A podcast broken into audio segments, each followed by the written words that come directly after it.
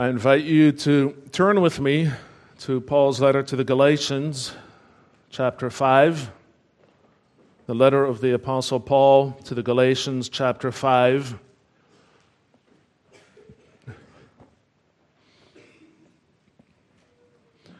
We are today beginning a new section in this letter.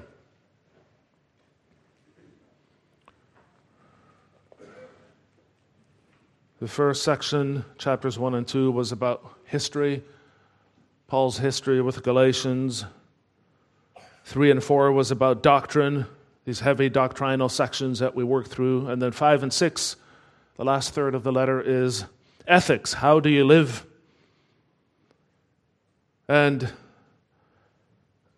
today we're going to focus on the first six verses of chapter 5. But in order to give that more structure, we'll read the first 15 verses. Let us read Galatians 5, verse 1 uh, through 15 together.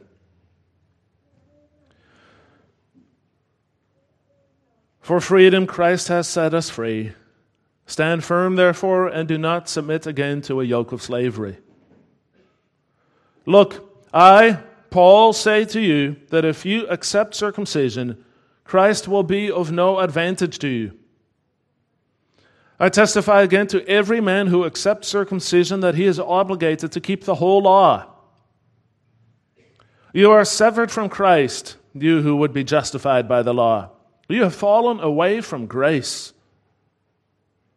For through the Spirit, by faith, we ourselves eagerly wait for the hope of righteousness. For in Christ Jesus, neither circumcision nor uncircumcision counts for anything, but only faith working through love. You were running well. Who hindered you from obeying the truth? This persuasion is not from him who calls you. A little leaven leavens the whole lump. I have confidence in the Lord that you will take no other view, and the one who is troubling you will bear the penalty, whoever he is. But if I, brother, still preach circumcision, why am I still being persecuted? In that case, the offense of the cross has been removed. I wish those who unsettle you would emasculate themselves. For you were called to freedom, brothers. Only do not use your freedom as an opportunity for the flesh, but through love serve one another. For the whole law is fulfilled in one word you shall love your neighbor as yourself. But if you bite and devour one another, watch out that you are not consumed by one another. And again, we will focus on the verses 1 through 6. So I encourage you to keep your Bibles open as we go through it line by line.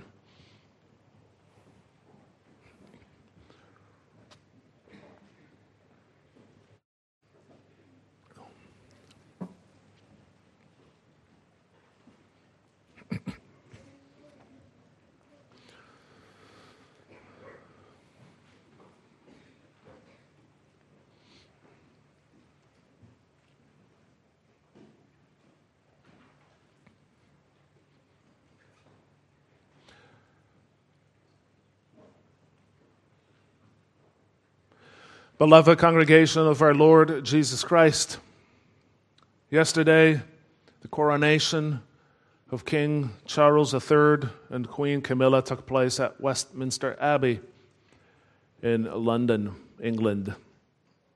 In the months leading up to this event, we've heard the usual rumblings of Republican talk here in Australia. We are, of course, a constitutional monarchy. So King Charles III is our king as well. There are many who believe that Australia should no longer be a constitutional monarchy, but should become a republic instead. This past week, Troy Bramston, writing for The Australian, wrote that, quote, the monarchy is a profoundly anti democratic institution. It cannot be defended by anyone who believes in freedom or equality or the right to choose our own head of state. He concluded by saying, It is time we fully severed the link with Great Britain. Now, you may not agree with any of that. Perhaps you are a fervent monarchist. Perhaps you are a closet Republican. Whatever the case, this weekend has given us all the opportunity to reflect on the relationship between authority and personal freedom. We all have our own ideas as to what personal freedom looks like. There was a lot of discussion about this during the COVID lockdowns a few years ago as well. The discussion was quite divisive in some churches. But for all the talk about personal freedom, we don't really have a clear idea what it's about, do we? It is with these things in mind that we encounter our text this morning. And our text says to us, For freedom Christ has set us free. Stand firm, therefore, and do not submit again to a yoke of slavery. So he's assuming here that Christ wants us to be free, that in fact he died for it, but that it's not automatic. If it was automatic, then Paul would not have had to warn us to avoid a yoke of slavery. So, what is this freedom? Do we, is it something we have already?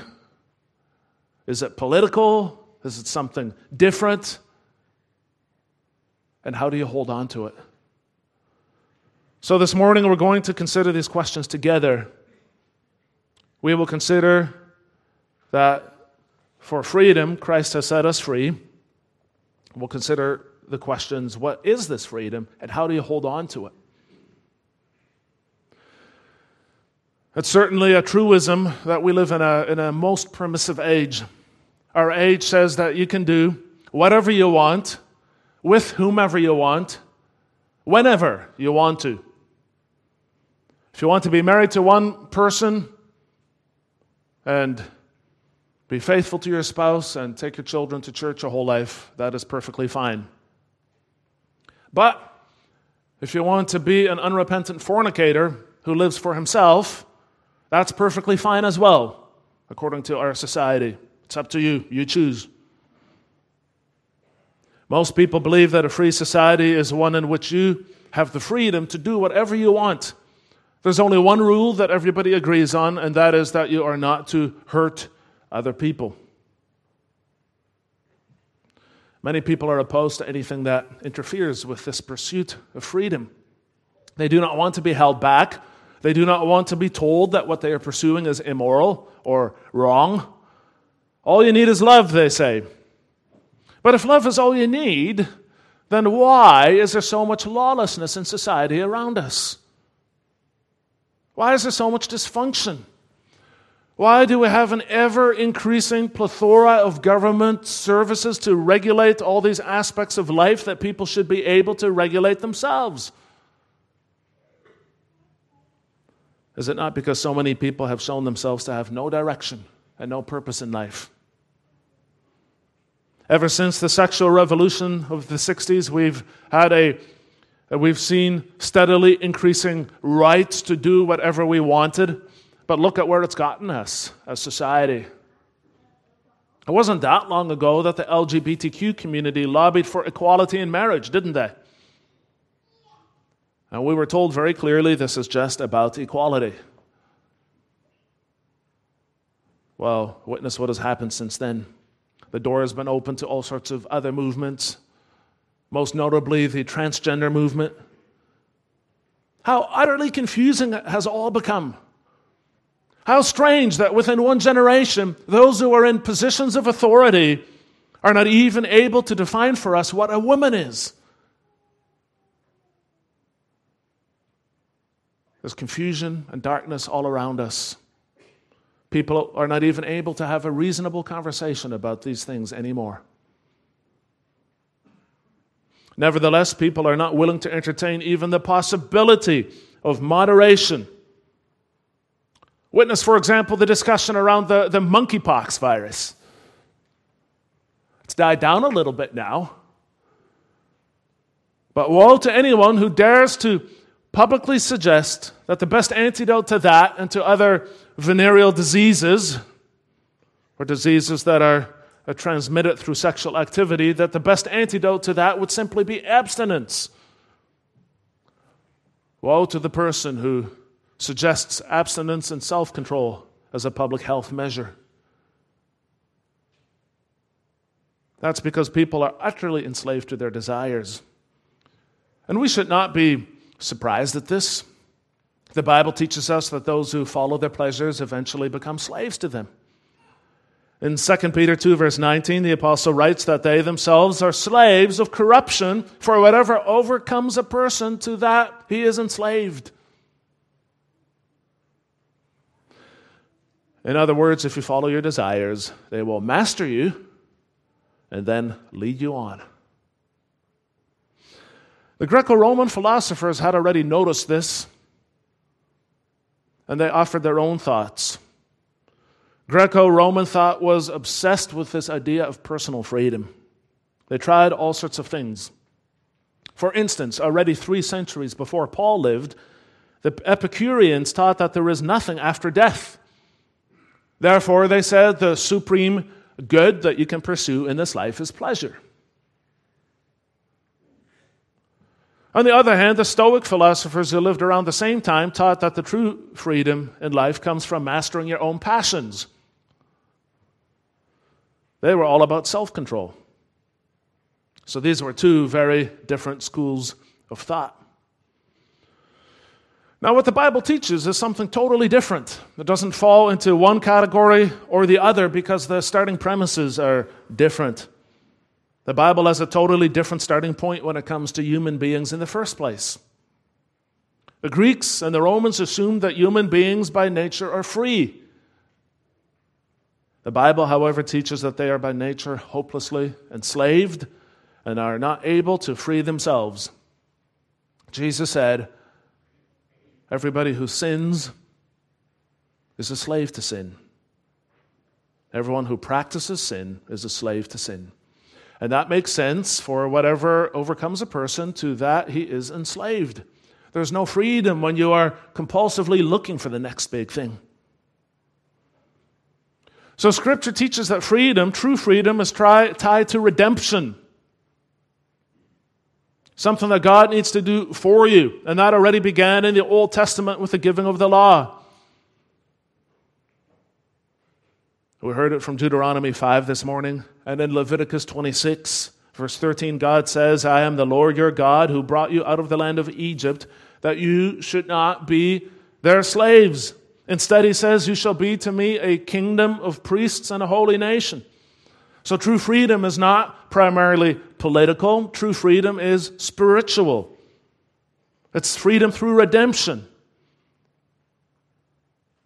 This idea of freedom through redemption was reflected in the teachings of Jesus as well. His kingdom is not of this world. It didn't fit in any of these heathen categories or thought structures of freedom. Instead, his kingdom is a spiritual kingdom formed out of all those who are delivered from sin and brought into a relationship through Jesus Christ. He said, Everyone who practices sin is a slave to sin. The slave does not remain in the house forever, but the Son remains forever. So if the Son sets you free, you will be free indeed.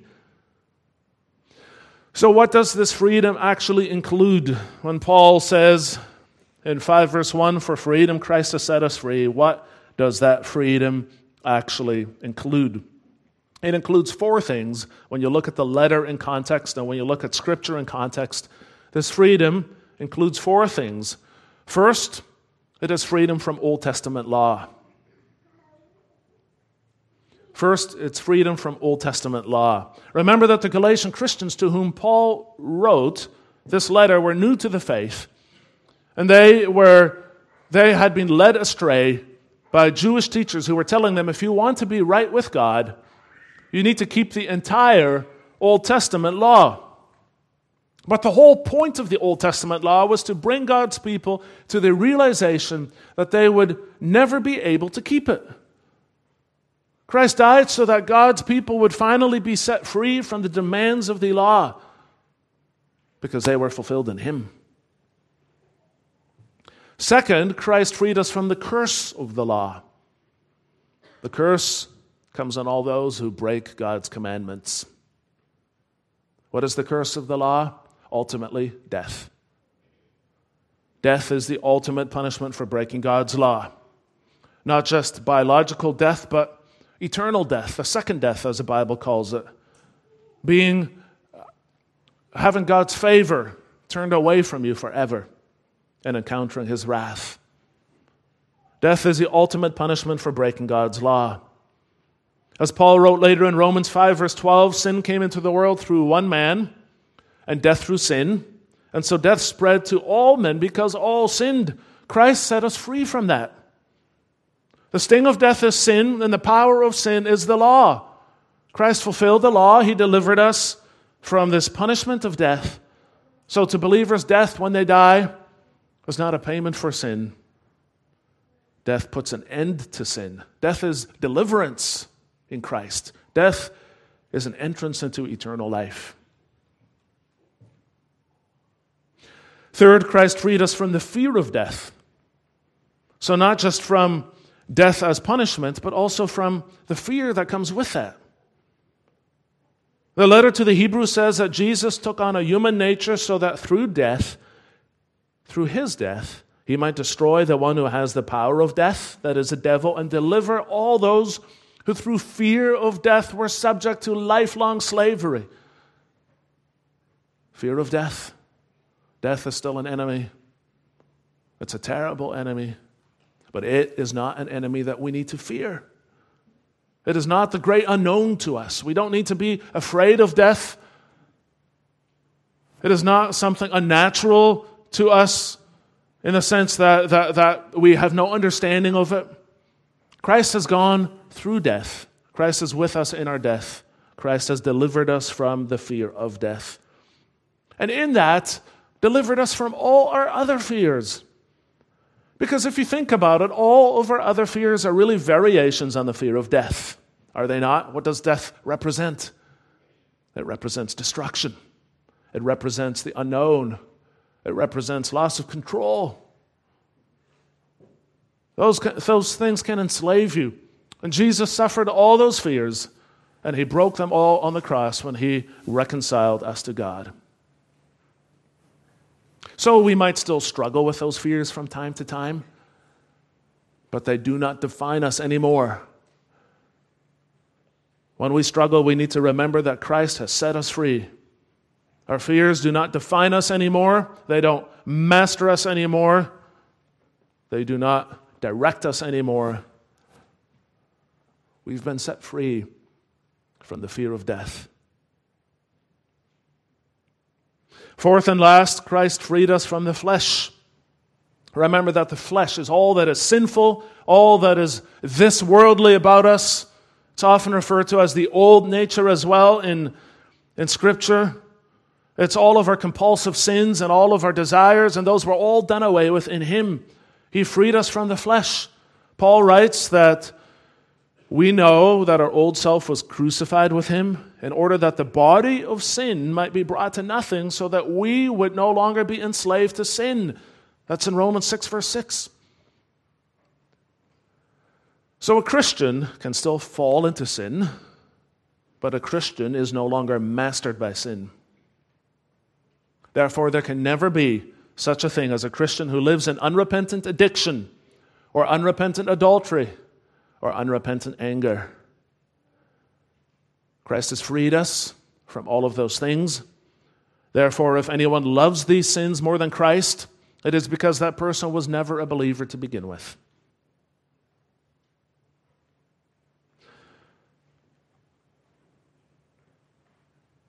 Christ has set us free, but this is not a freedom to do whatever you want or to be whatever you want. Think about it. Our natural setting is to be self centered. Yes, there may be times when we are considerate of others, but our default setting in life is to be self centered. That's how we're born. We're all born as idolaters. It's one of the most tragic things about human beings. An idolatry centered on the self. So, if Christ sets us free, who are we going to live for? If we go back to living for ourselves, then we show that we've never understood what true freedom was to begin with.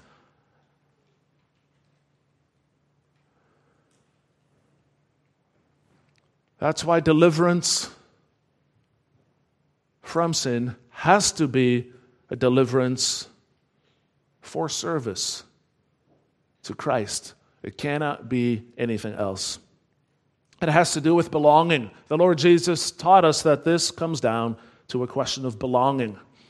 There is nobody on the face of this earth who is truly independent. Either you belong to one master or you belong to another. Either you live for yourself and you show that you still belong to Satan, or you live for God. But there is no place in this universe where you get to be free from the curse and from death and from sin and from the flesh and live for yourself and still belong to God. In fact, the very term becomes a self contradiction. How can you live for yourself but belong to God? That makes no sense. It's in the, in the very nature of things that that is a contradiction. A lot of people live as if it's not. A lot of people live as if it's true, but it simply doesn't make sense. It is a contradiction in terms. Our relationship with God runs much deeper than that. Scripture uses the terminology of being God's servant or his slave. The Greek word is doulos. It could mean both, either. It could mean either, either servant or slave. The distinction between these two was not that big.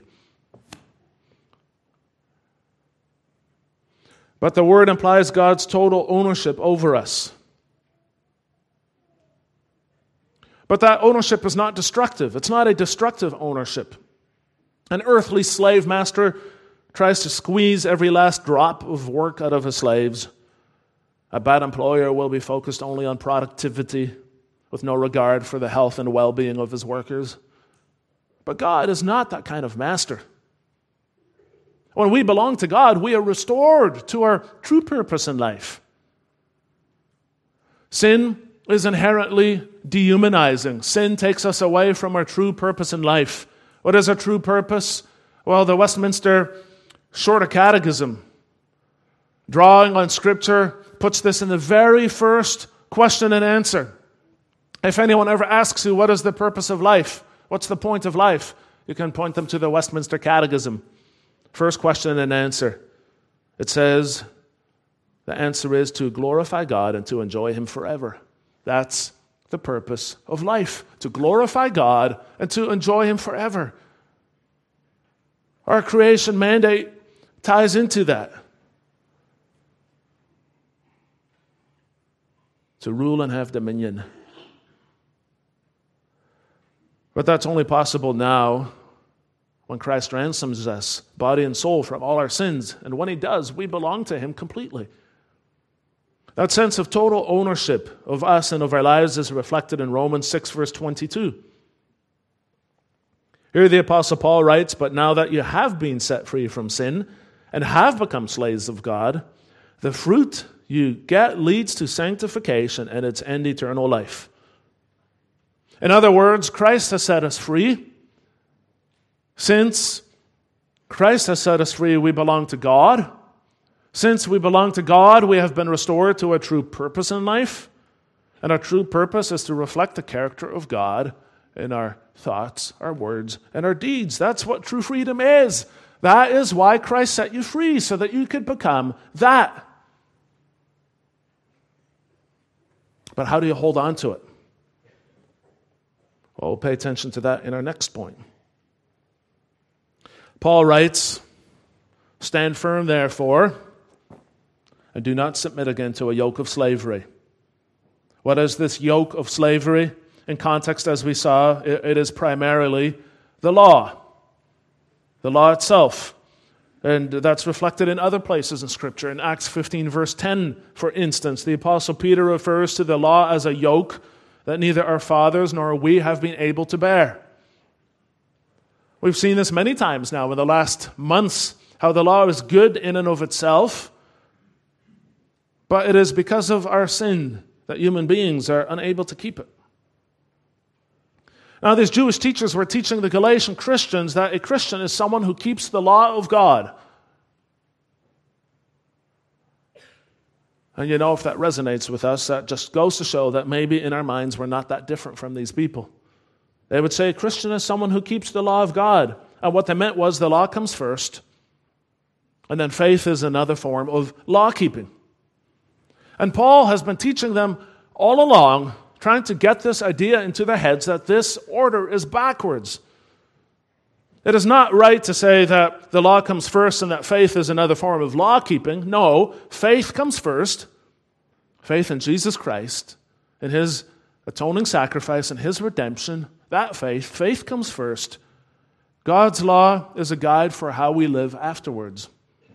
And anyone who changes the order is turning the law into a yoke of slavery. Now, there are many people, and perhaps you're one of them, who think, does it really matter? Is it that big of a difference? After all, as long as you live a good life, God should be happy with you, right? But we've seen it doesn't work that way. You can only approach God you can only ever approach God by His standard, not by yours. Even if your standard is His law, even if you're using it to make yourself better in His eyes, you have still departed from Christ. In fact, Paul writes in verse 2 if you accept circumcision, Christ will be of no advantage to you. Circumcision here represents taking on the whole law as a way of being right with God. If you do that, he says, Christ will be of no advantage to you. He will not be able to bring you salvation. Why not? Very simply, because you've never surrendered to him in true faith. You're still trying to make your salvation an exercise in teamwork. In verse 3, he explains what happens if you misuse the law anyway. He says, I testify again to every man who accepts circumcision that he is obligated to keep the whole law.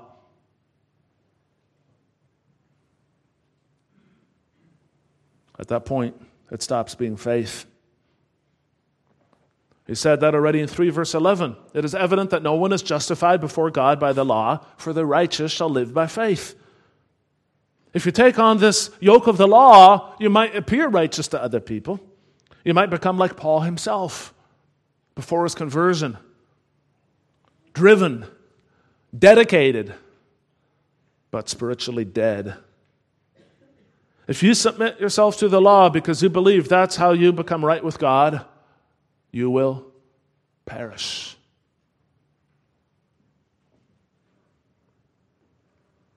The law showed God's ultimate intention for our lives, and his ultimate intention for us was to have fellowship with Him. That's already evident from the preamble to the Ten Commandments when He calls Himself our God.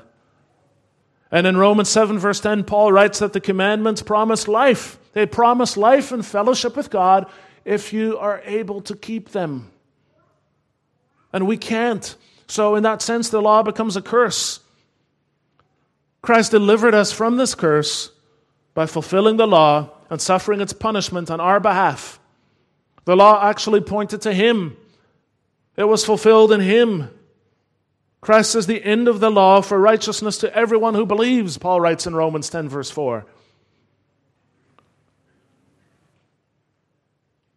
So now, if you go back to the law as a means to be right with God, you're going back to something that is no longer fit for purpose. In fact, in verse 4, Paul writes that those who want to be justified by the law have actually fallen from grace. That word grace is, is deliberate. You've fallen away from grace. What does grace mean? Well, it reminds us that God does not deal with us according to our ability or to our law keeping. He deals with us on the basis of Christ and his ability and his atonement and his merit. If you then introduce any human merit into this equation, you've literally fallen away from grace. It follows from the nature of the thing. If grace means that God does not deal with us according to our ability, and you bring your ability into the equation, then you have, by definition, fallen away from grace. There's no two ways about it. It cannot be anything else. You've left it behind.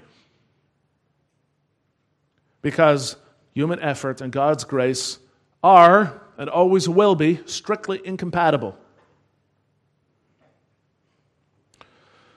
There are consequences if you get these things wrong. One example comes from the life of the Reverend Samuel Marsden. Who was he? He lived from 1765 to 1838. He was the second minister in Australia, Samuel Marsden. His predecessor came with the first fleet. You remember the first fleet that, that brought the first convicts to Australia during colonization? And Marsden ended up serving as a magistrate as well as a pastor. And because he was a magistrate, he had the right to sentence people to punishment. And you know what his nickname was? He became known as the flogging parson the flogging parson because of his strict discipline. He considered these convicts to be so depraved that only the strictest punishment, the most brutal punishment, could impose any kind of morality on them. So for him, the law came with a whip. But all he did was to further tighten the chains of their slavery, not just physical but spiritual. It's actually a profoundly sad thing that in the end, due to a very misunderstanding on this point, he was not able to properly fulfill his role as a minister. There was no gospel in his dealings with these people. He became, in a sense, a slave driver himself. And so will we. How then can we avoid this slavery? How can we stand firm in the freedom of Christ? Because we will become like this if we live only by the law. So, how do we avoid this slavery? How do we stand firm in the freedom of Christ? By confessing our faith in Him. That's exactly what we're invited to do in verse 5. You notice a shift in pronouns.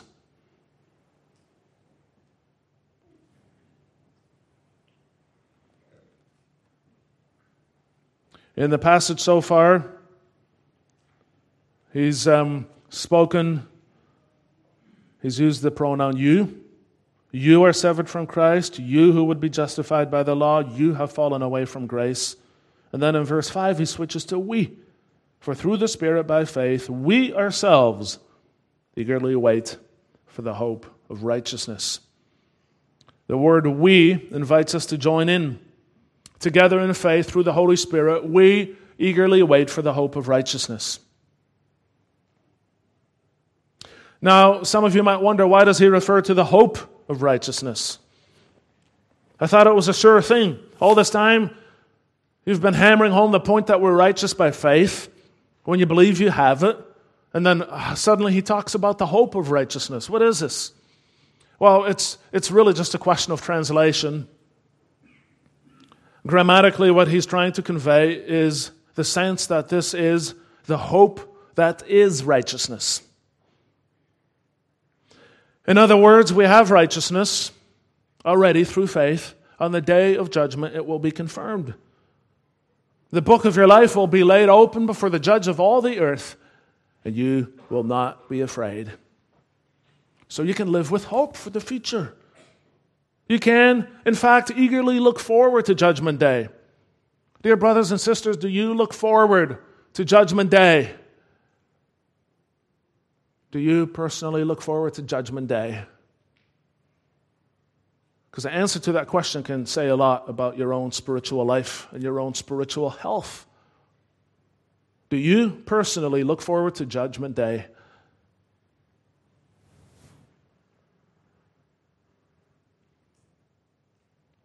There's not a shadow of doubt or fear about that for those whose hope is in Christ. Because in Him we have an eternal righteousness that is ours now, it is complete. Nothing we do can add to that, nothing will ever take away from it. This is the core of the Christian faith. If you understand this, you have peace. Then you don't need to worry that you've forgotten some small thing that will be held against you. You can just focus on living. For as he says in verse 6, for in Christ Jesus neither circumcision nor uncircumcision counts for anything, but only faith working through love. He's not suggesting you need works to be saved after all, but his point is that true faith will always show itself in works.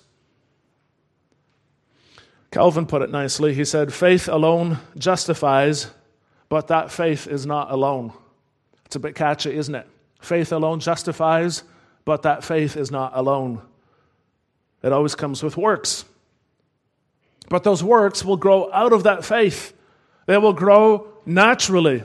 And that's why now, in chapter, later on in chapter 5, and when it comes to chapter 6, Paul will write about that, about the fruit of the Spirit. Fruit is something that grows by itself. You can care for the tree, but in the end, the fruit grows by itself. All it needs is maintenance. And that's where the law comes in. That's where the law comes in. The law serves to guide us in bearing fruit, and that's why we pay careful attention to it. That's why it is read at the beginning of every worship service. We should always listen carefully but we should not look to the law for that which we can ultimately only receive through Christ. If you understand this, you will always be free, no matter who rules over you, no matter what your circumstances are. You will be free. If true freedom really is freedom from sin, death, the devil, and the flesh, then we will always be free in Christ no matter what happens to us. And whenever we begin to struggle, we simply turn to the Lord and He will set us free again. Some have said that historically a constitutional monarchy is the most stable form of government. Maybe it is, and we can be thankful for our new king.